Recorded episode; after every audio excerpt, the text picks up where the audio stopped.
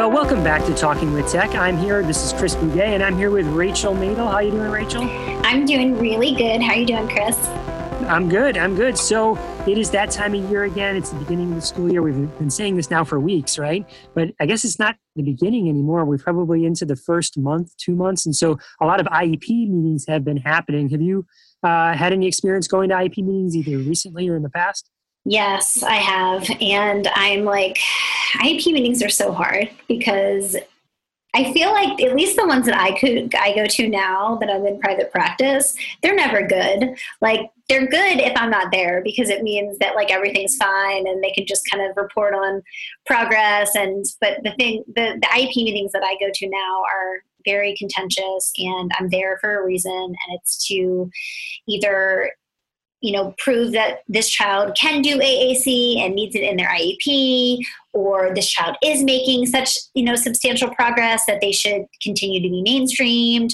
Um, so it's just it feels like IEP meetings are are not good if if you're you're taking your private SLP along yeah, that's too bad. You know, I mean, I really strive to think that as a, someone who works in the public school, that we're reaching across the aisle, if you will, and we're doing this, you know, handshake with the private speech therapist to be like, okay, how do we get on the same page here so that it's not this contentious, you know, fight, you know, that it is a, a more collaborative effort. And so that when people come to the IEP meeting, they're actually sitting at the table with each other. There's a spirit of we're not fighting against each other. We're here for the child in the best interest. And we have this kind of a same, maybe philosophy of how we should do things. Yeah, absolutely. And that's the thing. My mama always says, catch more flies with honey. And that's always how I've approached IEP meetings, you know, before I even was in private practice. But it does me no good to come into an IEP meeting and isolate myself from the school team and, you know, not collaborate with them.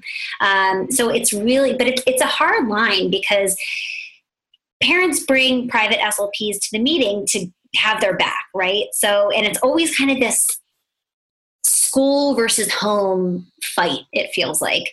And I just, first of all, I'm, I'm not a fighter. I, I don't like confrontation. I'm I, I, get along with most people, so that's just not my personality.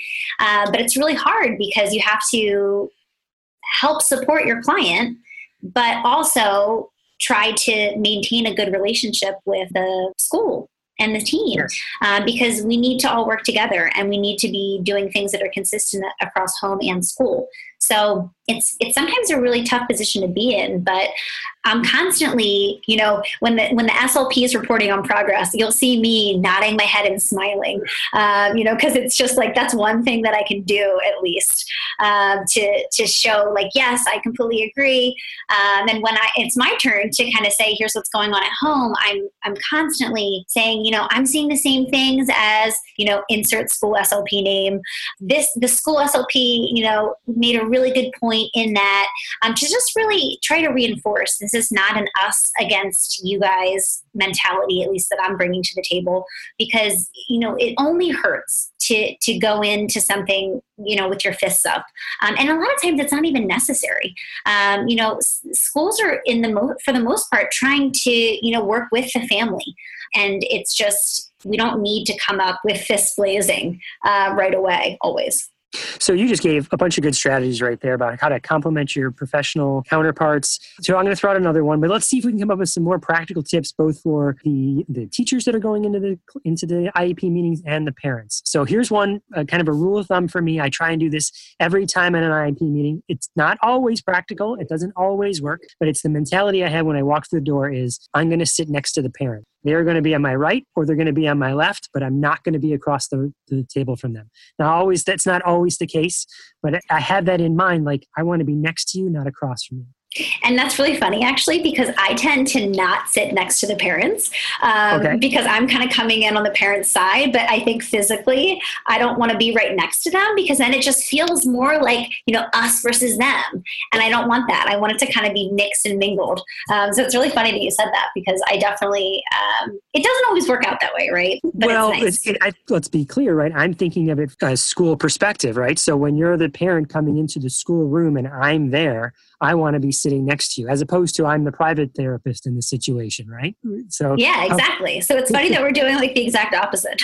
yeah, well, the exact opposite, but exactly the same, right? Like you yeah. see yeah, that's so cool. That's another one too, which I think is uh, something that happens. I think frequently is that the school team has already placed themselves in the room. They're physically in the room, so now the people coming in are walking into this room that is already filled with people, as opposed to we're all going to hang out in, let's say, the office or the hallway or wherever, and then we all walk in together. Which again seems like such a simple thing, but it totally, I think, decreases the intimidation factor. You know, totally, it makes it more comfortable.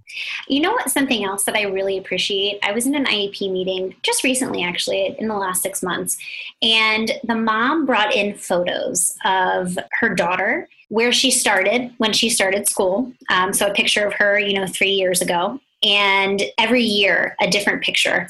And, you know, it seemed like a very small thing, but it was just like, you know, we kind of talk so high level at IEP meetings, right? We, we, we talk about the child and everything that they're doing or sometimes not doing, and we forget, like, it's a little kid, right? And, and I think that the picture really helps um, just make it more personal. Like, here's the little girl that we're talking about. Because um, if it's a young child, they're not in the IEP meeting. I, I, realize that, you know, the older kids sometimes are encouraged to participate in their IEP meetings. But I think that that, that small act was so powerful. And we kind of like passed around pictures of this little girl and really talked about all the progress that she's made. And it was a really positive thing before the meeting got started. So that is a place of growth for me, Rachel. Let me just explain that because that I've heard that strategy before, right? And parents would bring the photos into a meeting occasionally, and I would get honestly a little insulted. Like, I know your kid. I work with your kid all the time. I know who they are. I don't need to see a picture of them. Just five minutes ago, I was out in the hallway playing with them. You know what I mean? But then I realized, but that's because I know the kid. And so often in an IEP meeting, there are people who don't know the kid, uh, meaning they know them on paper, but they don't know who they are. It's an administrator, maybe, um, that is from the central office that maybe only has met them once or twice. You know what I mean? And what you specifically said, Rachel, that I really love is that parents brought in multiple pictures. So there's this breadth of where they started to where they are now, so you can see this growth. And that is not always the case for me, where I've only know who they are now. I don't know when, who they were back then. So, like I said, I've opened my mind to it at first because I was originally like, what? But now those two ideas that there's other people that the pictures are for, and that I can see this whole breadth of who the student was, that really has opened my mind to seeing those pictures in a different light. Absolutely. Another thing that I really try to impress upon clinicians that I'm supervising um, or grad students is that we get so focused when we're writing these present level summaries to only focus on what the child's not doing right? So it's like, oh, like can't do this, can't do this, this is challenging, difficulty with this, right? Because those are the areas that we need to strengthen. Um, so of course, naturally, we focus on those, but it's so important to talk about the positive. Um, and I think a lot of people do this just naturally because we don't want to just talk about all the negative, but whenever I'm talking about an area of weakness or challenge for a child, I always buffer with the positive. You know, mm-hmm. they're so good at this. Um, you know, we just need a little more strength, or this is emerging. Um, I think that we need to be really careful about the language that we're using when we're talking about kids because we're SLPs. We do this all day long. We write these clinical notes, and it's very kind of, it feels very, um, cold sometimes because we're just kind of writing the facts. And here are the facts. They can't answer wh questions or they can't follow you know two step directions. But this is a child and you know we're working with parents and we're talking to parents about their little pride and joy. And so we have to be really sensitive. And so many times i go into to homes after an iep meeting and the moms especially the moms are so deflated they're just like, mm-hmm. you know, this was just an annual reminder that my child isn't where they need to be. They're so far behind and they have so much they have so much further to go. And it really breaks my heart because, you know, while that is true, they do have a lot of, you know, work to do and skills to to acquire.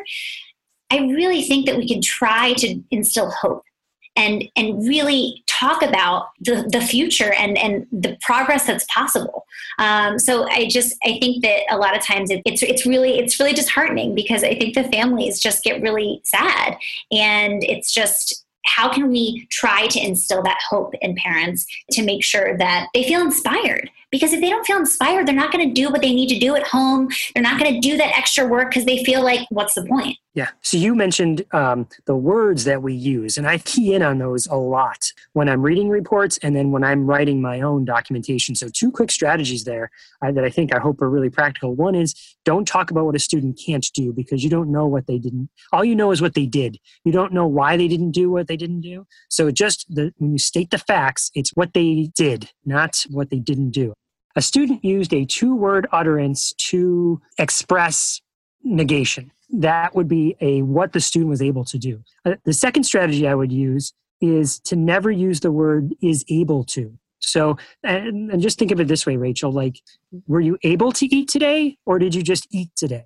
Right? Were you able to put on your pants today or were you did you just put on your pants today? And so often I'll see what is you'll see written to was able to, which often expresses like this level of difficulty or that it, that it took some sort of great monumental effort to, for them to be able to do it. And you're like, but I don't know if it took that great effort. I just know that they did it.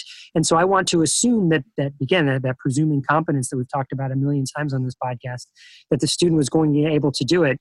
I don't want to imply that it took some sort of monumental effort. They just did it. They're able, not they're able to do it. That's a real subtle thing, but I think it's important when you're reading and you're writing uh, reports that you're promoting not uh, this ableistic attitude. You are presuming that a student is going to be able to do it. No, I completely agree. And it's these small subtleties, but they can make a huge impact. Um, and I just think that it's really important to always think through the lens of inspiring hope because I think that that's it all comes down to that. Because if people don't have hope, they give up right? And if we don't need teachers giving up and we don't need parents giving up, um, we need the opposite. So the language that we use is one tool to continue to inspire hope. Um, I was supervising a, a student recently and she's like, "Oh my gosh, your clients love you! Like, why do they love you? Oh my gosh!" And so like she started like the first like week, and like she's like, "They just love you." And she came back to me afterwards, after you know maybe a month or two. She's like, "I know why they like you so much." Is because at the end of every session, you're super optimistic and you always talk about the positives. She's like, you do talk about the, you know, what we're working on, but there's always this breath of, but I'm so excited because they're making such such gains. And I thought about it and I'm like, you're right. Like I do, I try to always celebrate the small wins because if we're always looking at the long-term outcomes, like there's not much to get excited about sometimes because kids sometimes make really slow progress. Um, and i just think that if you really zero in on what a child's doing even if it's the most minuscule thing if you see one micro step in the right direction like we need to celebrate that. Um, and and and celebrate that after the session. I feel like a lot of times i used to work in a private practice in philly um, just doing part-time stuff. And it was really sad because everybody would go in after the session, every, all the SLPs and the OTs, and everyone would go out to the waiting room and talk to the parents about, like, this is what we did and this is how it went. And I used to have this one client that was always really late. And so I would just be like waiting in the waiting room and I would just be observing. And I always was amazed with how negative it was. It was always like so and so didn't do this or they were kind of behavioral or they weren't listening or you know and it's i think it's it's natural. It's human inclination to focus on negative things right that need to be fixed. But it was always so sad. And i i, I remember from a very early on in my career being like i'm not going to be the slp it's like the bearer of bad news. And i mm. feel like it really like after my student you know just recently kind of made me think about everything i'm like wow like i really have put that into practice which is really cool you know, I think that goes uh, hand in hand with coaching other professionals as well. So you want to give the good news to the parents. You want to make sure that there's message of hope for them. But that same message is, I think, is important for the teachers to hear and all the people working with them. So just you shared a story. I'm going to share one too. Just this past week, Rachel, I was doing a uh, it was a Lamp Words for Life update training, meaning uh, at the beginning of the school year, all the all the staff working with a student that's at uh, in the secondary level uh, got together in a room for an hour, and some of them had seen Lamp Words for Life, others had not. Like the homeroom teacher was there, his job coach was there, and so we got in a room, and I just did like an hour of like, here's how it's designed, here's how it's going to work, and I left with that same idea, like this is doable. Like, here's how you can practically implement this device in your homeroom. Here's how you can do it when you're doing what's the job that he's working on right now? Putting mail in a mailbox. Okay. So, in sorting the mail, all right, here's how you're going to implement that device. At the very end, everyone was like, they, they actually applauded. They were like, this is great. Oh my gosh, thank you for doing this hour because they, they left with that inspiring, like, we can do this. We can implement this device. We can all work on this together. We are a, we're a big family trying to implement this and help this kid because he's worth it. And if that's what we do. We're educators. And and then to get the parents on board and like that's what we do. We educate them you know?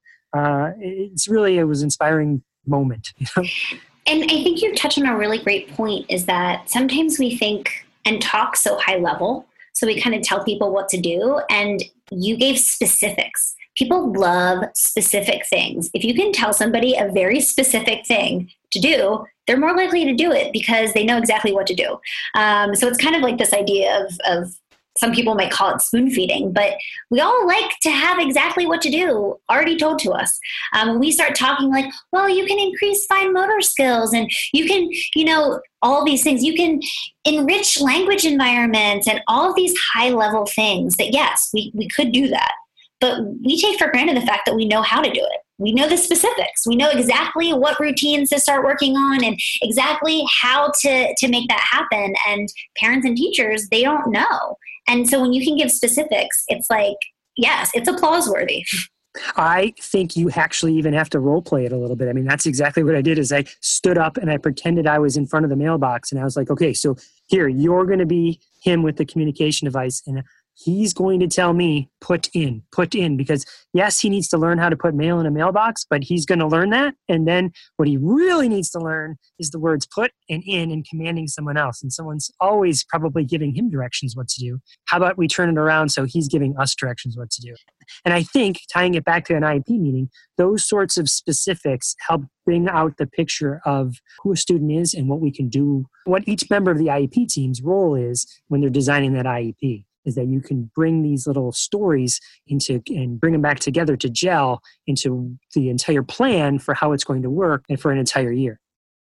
Absolutely. And yeah, talking about specifics too, I love giving specifics on what level of support looks like. So, and that's something that I always coach when I'm doing grad students and, and CFYs and things like that with their clinical writing is that like we need to know how, like we need to paint a very vivid picture as to how we elicited this. So if another SLP picks this, this document up, can know exactly what worked, right? We spend hours and hours doing treatment and figuring out, oh, wow, they really you know respond well to this phonemic cue or you know a gestural prompt um, and really making it explicit on this is how they can succeed. And i think that those specifics are really helpful too um, you know in ieps because if there's a new slp that starts or you know they go to a different school district it's really important to have those specifics because we don't need to reinvent the wheel. We don't need to spend hours and hours figuring out oh wow phonemic cue worked great for them. Let me ask how do you think that should be documented would you put that in an IEP someplace or do you keep it separate? And do you think it should only be text based? Could you have multimedia? There should there be videos and pictures and a whole portfolio for a student? What are, what are your thoughts?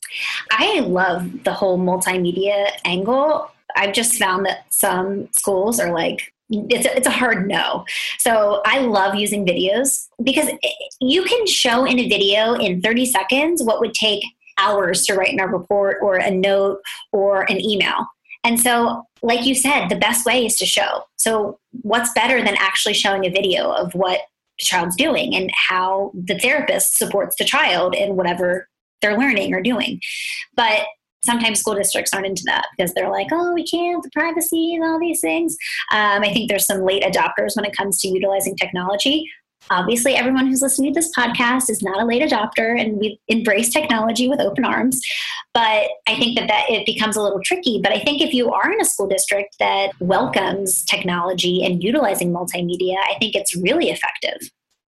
Yeah, I think, you know, with the school district, one of the reasons maybe there, you said it's like a hard no sometimes, is because a picture is worth a thousand words, right? So, yeah. and a video could be even more. I could see people possibly spinning what they're seeing in the picture or seeing what uh, they're seeing in the video or what they're not seeing in the video. And uh, I guess that could happen with text too, where you can kind of, there's a spin that happens, like a political spin uh, and marketing and how you can turn a perception, right? And so I think that's where sometimes administrators get nervous for those sorts of multimedia, but that doesn't take away the power of what it could show, you know? And so it's trying to find this, you know, I think short videos might be the way to go. Like it doesn't have to be a long 15 minute thing. And what we're doing in the classroom, it can be a specific focus strategy. Look, all I did was prompt him this way, and then all you're seeing is his hand on the device. I mean, how much trouble can we get in with showing that sort of video here? Maybe that would be a way to go. I, I don't know. I'm, I'm posing it as a question.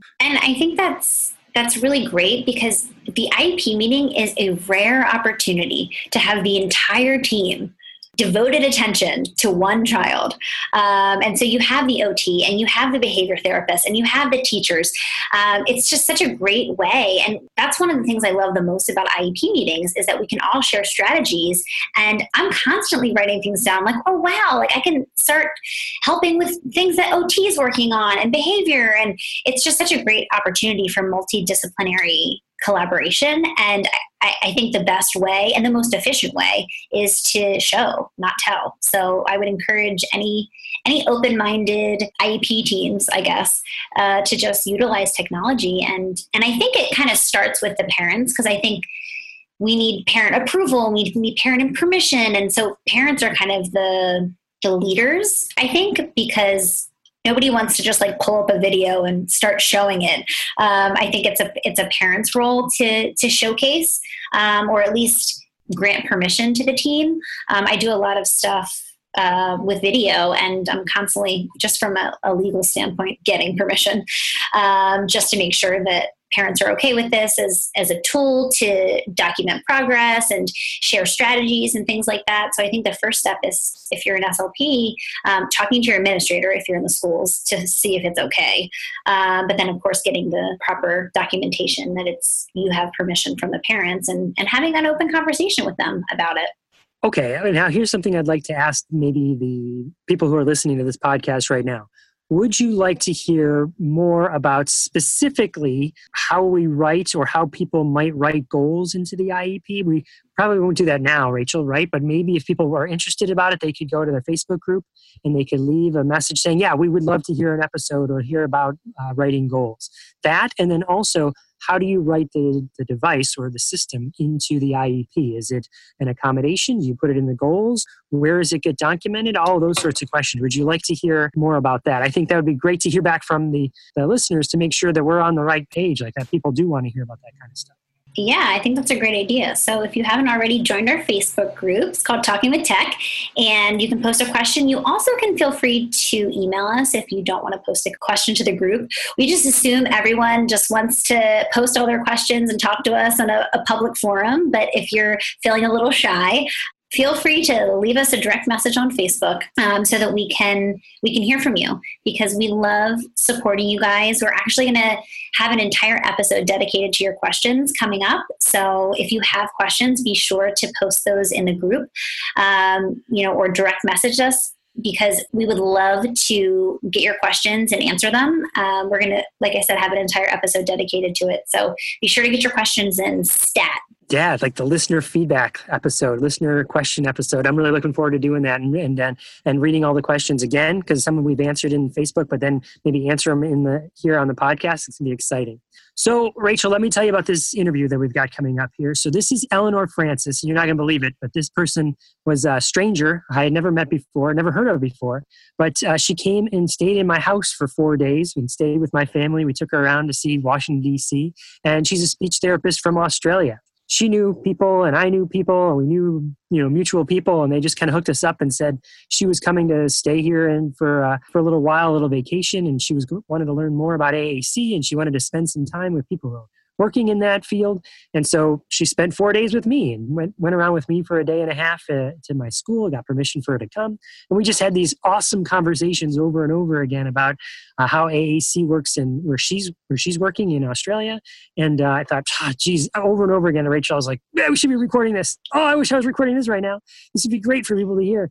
And so we just sat down at my kitchen table and we flipped on the record button. We had a conversation about all the things we talked about. It's all about video modeling and how just how much AAC has blossomed in the last four years. You can imagine how many kids had it four years ago and how many kids are having it now. So we talk a little about that and, and, and so much more. Without further ado, here's Eleanor Francis.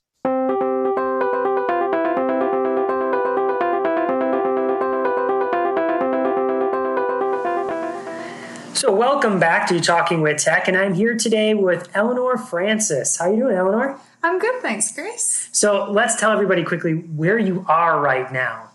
So I'm at Chris's house. What? I've been staying with him for the last few days. He's very, very kindly put me up and shown me around DC. So I've seen all the sites, and I've been lucky enough to just follow him around for the last two days at work as his work as an assistive technology. Now, have we met before? I mean, why, how, let's tell everybody like why you're here. You know, So I'm here because I wanted to get away from the Melbourne winter and all the really grumpy, uh, snotty children. And so I booked a ticket to come to America because I really wanted to learn more about AAC and how people are implementing it well around the world. So I met somebody in Melbourne who said, Yep, you can come and stay with me. And then I've filled in all the other gaps with other assistive technology and augmentative communication people. So, yeah. where are you headed after Washington D.C.? So Washington DC, then I'm going to go on a little bit of a holiday, and then I'm off to Columbus, Ohio, to follow around Lindsay Paden Cargill at the Bridgeway Academy for two weeks, and then I'm off to the PAL seminars with John Halloran and Bruce Baker. So it's a real AAC odyssey. That that is, sounds like an exciting trip. So you're a speech therapist that works in a school in Australia. Yes, so I'm a school based speech therapist in Australia and I work in Victoria. So all the different states in Australia have slightly different school systems, but the school that I work in is a special developmental school. So every, everybody at my school has been diagnosed with a moderate to profound intellectual disability, and we service children from the ages of- of 4 to 18. Over the last four days that we spent together, it's been four days. Mm, yeah, it came on Saturday. yeah. Too, yeah. Uh, so over the last four days that we spent together, we've had many conversations about augmentative communication and what it, the differences uh, and similarities, and a lot of similarities, right? So many similarities. I feel like a lot of the same challenges all over the world is what I'm sort of gathering with, um, you know, communication partners, device abandonment, trying to train up all the communication partners, get parents on board, get kids on board. Yeah, yeah, the same issues, I think, every place. One of the things we were talking about over the last four days is how you had some success. Like four years ago when you started, how many users of uh, augmentative communication system did you know? So I've I'm still a pretty fresh speechy. I only started at my school four years ago, and I was a new graduate there. And when I started, we had some PECs throughout the school that was being used, um, but there was two or three high tech communication devices. And from what I remember seeing, they weren't being used a whole lot, which I think is a very common story. We Yeah. had a yeah, we had a subscription to Proloquo2Go, but it wasn't really being used. None of the staff knew how to use it. And really excitingly, earlier this year, when I had to send home notes for interest for parent AAC groups, I had to send notes home to 60 different families. So we have 60 different families, you 60 different users of, and so in four years you went from two to 60. Yep, two to 60, which is pretty crazy. And that's still scratching the surface. So there's 118 students at my school, and we've got 60 who currently have set up with something that we think, yep, that's pretty good. We need to get you your own device. So a lot of them are using school owned iPads. And um, there'd be another 20, 30 students who I just still need to figure out, and we're working on getting them something. So, most of the students at my school are functionally nonverbal, and there's a place for AAC in all of their lives. So, it's about finding the right thing and slowly working our way through the list. Yeah. No, so one of the other things we talked about, because there's a, like a hodgepodge of conversations, and now it's like, oh, the whole time for the last four days, I kept thinking, oh, we should be recording that. Oh, we should have put that in the podcast. Oh, we should have that conversation would have been great, right? And so now we're trying to catch it all up in Trying one. to just pick them all.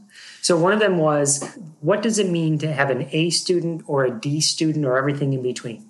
So, an initiative from the Victorian Education Department. Which, So not all of Australia, just this portion of Australia. Yeah, so mm-hmm. just this portion of Australia. So the education departments around Australia work quite separately from each other. So they might have a look at what the other states are doing, but generally working fairly independently.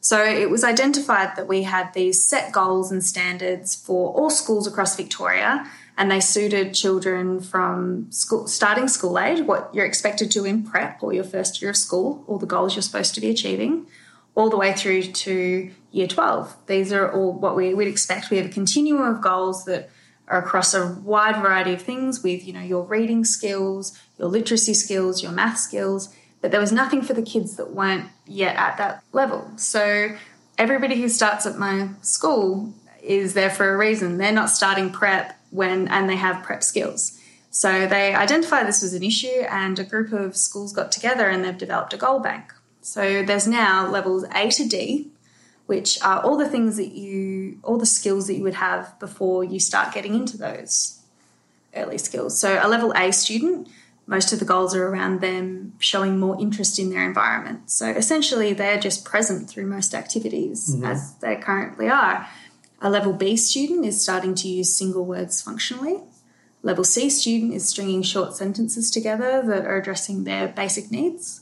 And a level D student is starting to express opinions about the world and express things outside their immediate environment. And once you are achieving those things, then you're moving on to the mainstream curriculum. You're moving on to the things that most people are doing in their first year of school. Gotcha. So it's A through D, and then you move on to the mainstream. Yeah. Yeah, cool. That is a great way to. We struggle with that. At least I know I have struggled with that in the past. As far as how do you assess and and quantify the uh, growth of a very young student? When I say young, I mean uh, language age young. You know what I mean? You know, Brown stages of. Uh, how do you do that before when someone's like pre-Brown stage one? And that sounds like what you're trying to do, right? Yeah. So that's essentially we're trying to catch those kids that weren't catchable. They were just sort of sitting, being present in classrooms. They weren't being engaged in learning. Mm-hmm. So that's been a real part of this process has been developing those skills and identifying them. So things like joint attention are being identified within the curriculum as a really important prerequisite skill for so many other learning opportunities. Cool, that is cool. Because you're from Australia, and there was the uh, Isaac conference just happened There in Australia. There was a Australia. little little, exciting conference. thing recently, yeah. But you didn't get to go, did you?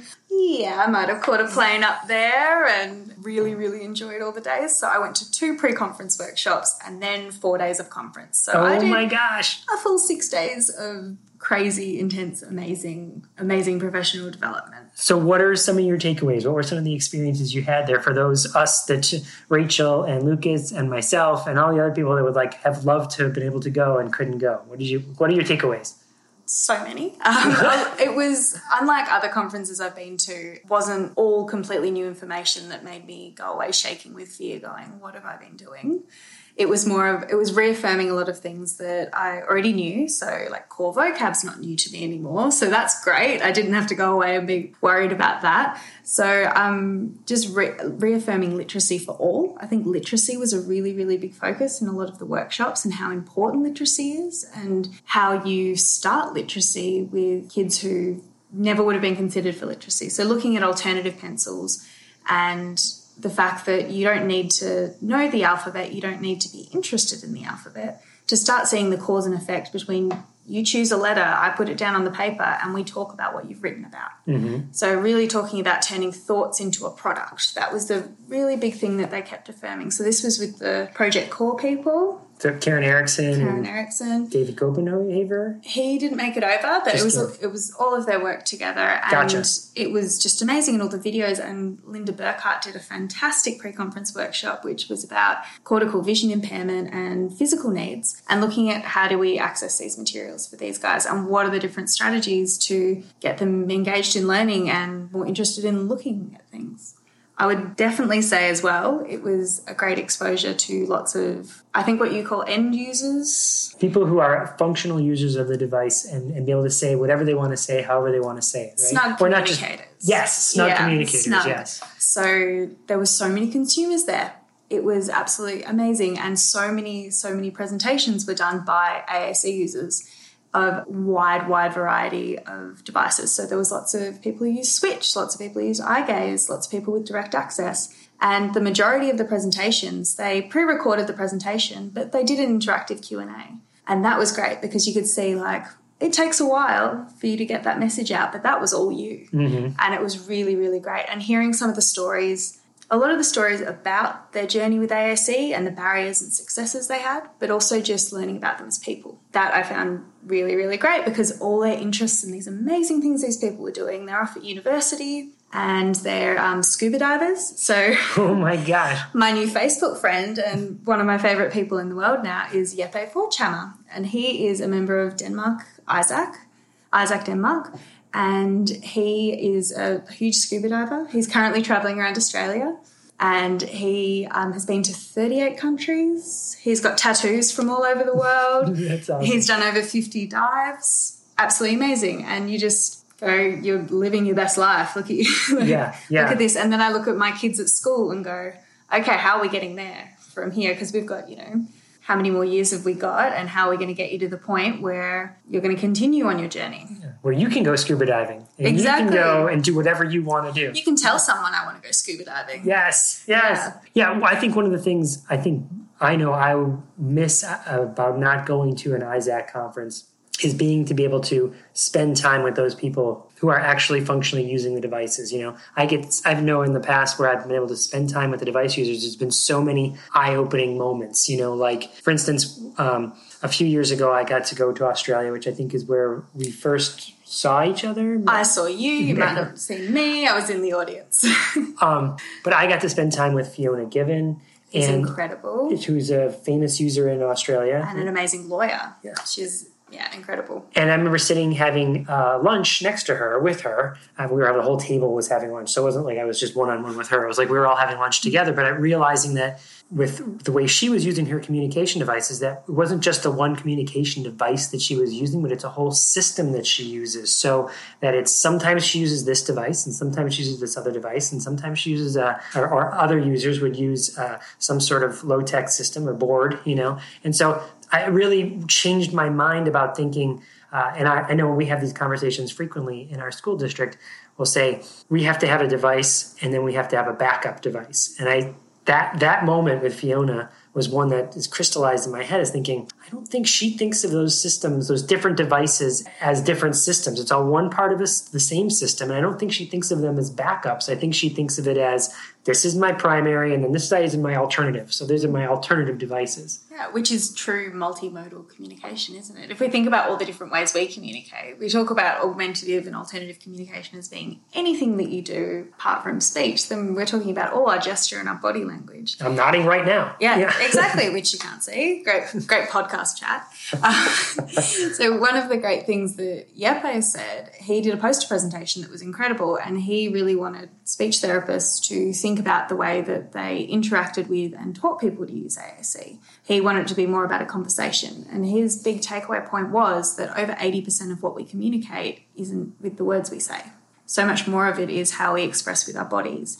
So he really, really wanted to tell people that it was really important to, when you're working with a student, you don't have to be directly across from them, but at least be on the side. Think about it as natural communication um, interaction as it can be, and really teaching those kids what body language looks like so that they know what to look out for because all the different cues that they're missing. So you're missing the joke because you're missing the intonation, you're missing all these different things that are going on. And he um, has an eye gaze system, which he does use, but he prefers to use partner assisted scanning. And a lot of that is it's about the human connection, and you're much more part of a conversation when you're not looking at a screen. Mhm. Which I think is one of the big benefits also from Australia. PODD, the whole system of PODD is that you're with somebody else, right?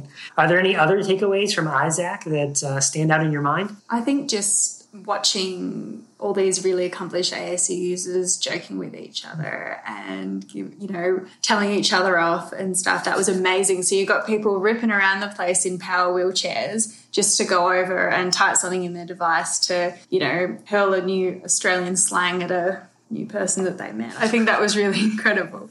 and I always love at conferences going around and seeing lots of the different vendors and a lot of the things that are on the market because you can Google away, but it's a different thing to actually be like, oh, this is the key guard you've got. That's not going to last two seconds in one of my classrooms. Whereas when you look online, it's hard to know. So I think that's the other thing, just having access to all this technology that you never get to hold in your hands unless you've waited three months to get a trial of it. Mm-hmm, mm-hmm. Cool. All right, going back to your school for a 2nd mm-hmm. uh, something that you do at your school that you were telling me about again, like a great conversation. We need to record this. Is something called Me TV, right? It's something about video modeling. Can you tell us a little bit about yes. Me TV? So Me TV is a really exciting thing. It started at a school called Mount Evelyn Special School, so it was Mount Evelyn TV.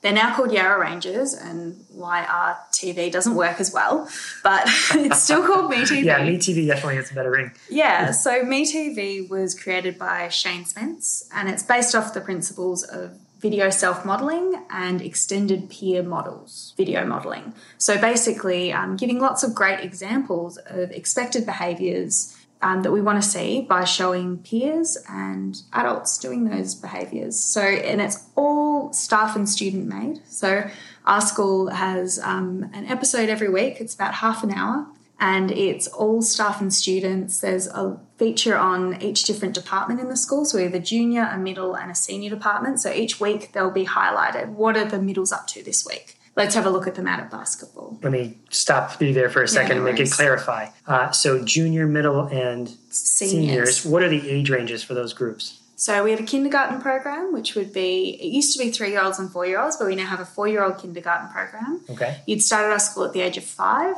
and you'd be in the junior school between five and nine typically and then 10 to 14 you'd be in our middle school. And at 15 you move into the pathways program which is sort of transition to end of school transition to out of school life and that's in the senior school. that's the seniors. Gotcha. so our seniors are out of the school most of the day. They're um, off on work experience they're doing paper rounds they're um, dropping off food to people they're you never see them. It's very hard to catch the seniors because they're out all the time. But they're still part of the me tv still part of Me TV. So we'll have a look at them out on work experience. You know, this is a video that such and such took when they were out. So it's a great way to build the school community because you don't necessarily know everybody else, but you might see them on your, they might be on the same bus as you. But it's a really nice way, and the kids love seeing themselves and each other and pointing everyone out. So it's really nice in that way too. You were saying there's different departments? Different department. Like, like for instance, you're the numeracy witch, uh, yeah. and so, but someone else does a different character. We have a series of, um, we have a few different characters, and we're all very competitive with each other. So I cover numeracy, and I'm a witch. So I'm. But you're the speech therapist. Some witch. the idea behind me doing numeracy is that we need to talk in every subject. Like, yes. this is the whole thing it comes back to with, oh, Eleanor's here. It's time to go get your talker or it's time for speech, it's time to do some talking. That's not what it's about. Yeah. That's not what we say. We don't say, oh, English class is finished. I'm going to put the tape back over your mouth now and you can head off to science. Right. That's just not how it works. And so many other subjects elicit so many exciting things for language. So, science, for example, science experiments, how much great vocab and how motivating is a science experiment? you want to be able to be using your talker while you're there as well. So we've got uh, numeracy, we cover phonics, we cover, um, we now have a core word section. So we have Princess Cora, who does core words for us. That's great. I love that it's not you as the speech therapist. You think that in most places. speech therapist. Oh, it's a different One of therapist. our other speech therapists. So we're very fortunate that we have four speech therapists in various roles across the school. And um, so one of our other lovely speech therapists is Princess Cora, and she does core words for us. And then we have staff, it's often me or some of the junior staff members will take videos of students using the words that are coming up. So mm. we'll be like, okay, next week we've got stop and go, guys. Let's get as much footage as we can, and we'll use that in the video. So there'll be an introduction, some explicit teaching around this is how you find the word, this is the word, and an adult will go through and do a few perfect models of playing an activity with stop and go. And then let's see what room five did with stop and go. And then we go over to the footage with room five, and they get to see themselves, and everyone else gets to see room five and go, oh, I saw you on Me TV is probably the most commonly said phrase around our school because everyone's going, Oh, I saw you on Me TV. I saw juniors this week, juniors on Me TV. That's what everyone's talking about. So we have numeracy, phonics, core words. We have science. We have Professor Waiki Kamukau, who does our science. We have somebody who, Dr. Featherbottom, covers social safety, which covers personal hygiene, um, feelings, emotions. Also, um, we cover you know, feeling safe and feeling unsafe, which is very, very important, and independence skills. We have Cyber Girl, who does cyber safety, which is another really important concept. And yeah, it's just a really nice way to build in some um, explicit teaching and also those lovely peer models. Yeah, and the kids are part of creating the videos. And, and sometimes they star in the videos. Yes, we actually have. We also one of our senior students has his own segment, and he goes and interviews people. Ah. So he does a very tough, hardline interview where he'll burst into your office and you sit down and he talks to the principal and says, "So, you know, Scott, what's it like being a principal? and tell me all about the different things you do. What did you you know, what did you do at uni to get here? What did you do at school to get here? Um, what what things you're interested in? Do you have any kids? So he'll do. A, Sounds great. He's like our roving photographer. We have someone else who um, goes and interviews people about their pets. So it's very very staff and student oriented. It's behind a firewall though, right? Meaning only the you know the families in your school and your kids get to see these videos at the current time, right? It's not like you can go on YouTube and we can all watch it. No, right? correct. It's only available to our staff and students, and it's a privacy issue. Mm-hmm. If you do go to the MeTV website, there are some examples there that the creator has put up, and some of the original examples. A few schools do publish them. We choose not to, mm-hmm. but there are a lot of. There should be quite a few examples out there now. So if a listener was like, hmm, that sounds kind of interesting. And I've got a wacky staff, and I could be the numeracy witch, or I could be, uh, what was one of the name of? Uh, Professor Waiki Kamukau. Yes, and Professor Featherbottom. Dr. Featherbottom. Dr. Featherbottom. And then Candy. Uh, Princess Cora. Princess Cora, but can who Candy? Oh, Chip Candy. Chip Candy. Chip yeah. Candy, who teaches you about healthy eating, and he is a he has historically been a big favorite. Mm-hmm. But Chip Candy is what does he teach again? He talks about um, making healthy choices with food. But I mean, what class does he teach? Oh, he is our maintenance guy. Ah. So he he takes a lot of students out and around, and they learn they do mowing they go pick up hardware supplies, go get a sausage at Bunnings because they're tradies.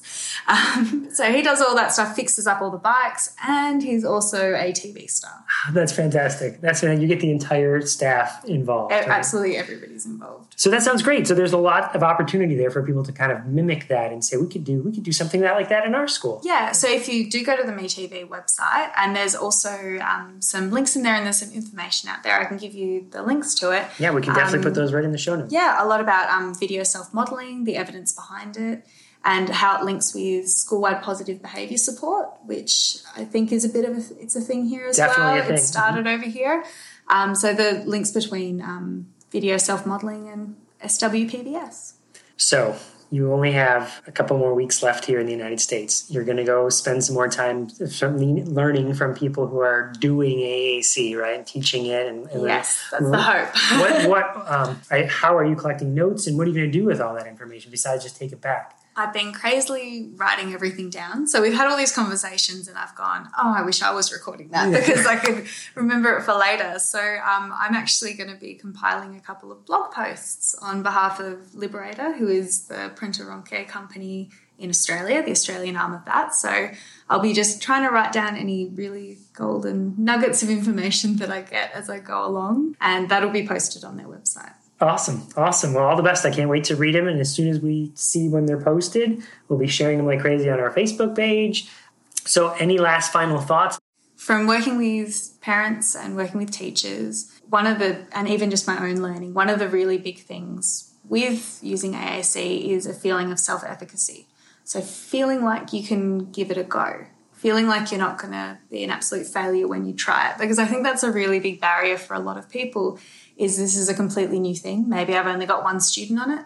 Maybe I've never seen it before. It look it's completely different setup to everything I've seen before. But having really good training and coaching, leading to feelings of self-efficacy, like I can do this, is one of the most powerful things. Having a success with a student just boosts you on so much further. And so giving people as many opportunities to be successful as possible, I think is the greatest thing you can do for supporting them. Awesome, awesome. Well, Eleanor, thank you so much for being here. I really appreciate it. It's okay. Thanks so much for having me. At, at anytime, come Not on just back. here at your house. yeah, absolutely. Anyone else wants to come stay with us? Come on over. We'll talk AAC at the kitchen table. So, and we've had, totally enjoyed having you here, and uh, hope you come back. no, I'm sure I will. Thank you so much.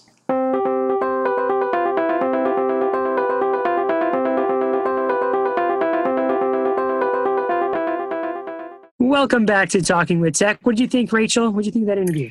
I loved it. And honestly, it's so rare, I find, to be in a room with another AAC specialist. I think that it's just so fun to kind of geek out on AAC stuff because as the as the specialist, we're kind of not always around other AAC people. So I think it was really cool to listen to your conversations and I'm jealous. I want somebody to follow me around and I can talk about AAC stuff all day long.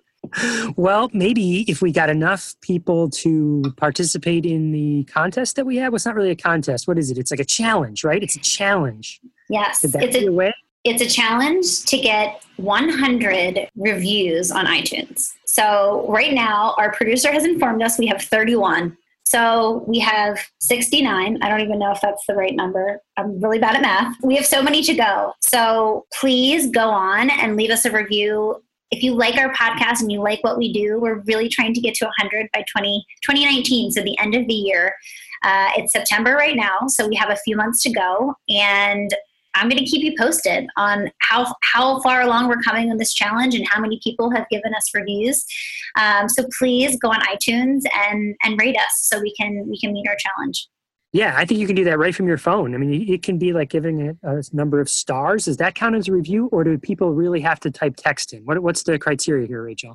I'm pretty sure they can just click how many stars. So give us give us the amount of stars that you like. But I love reading all the comments. We've had some really wonderful reviews where people tell us very specific things about what they like. Um, so I would just love to to hear your feedback because the more we hear from you guys, the more we can tailor what we do to your interests. And if there's something that you love that we do, we'll keep doing it. If there's something that you don't like that we're doing, or maybe there's something that you think we could be doing more of, we would just love to know. So be more specific. I think that that's the that's my goal. But at the end of the day, I'll take whatever I can get. So if you just want to go on and click five stars or four stars or whatever you think, that would be great too. And while you're there, feel free to subscribe so you don't miss any sort of future episodes that come out. And this way, you'll get everything right to your podcast feed. So that's hit the subscribe button down at the bottom of the podcast app, or you can do it right from iTunes. So for Talking with Tech, I'm Rachel Madel, joined by Chris Bugaj. We will talk to you guys next week.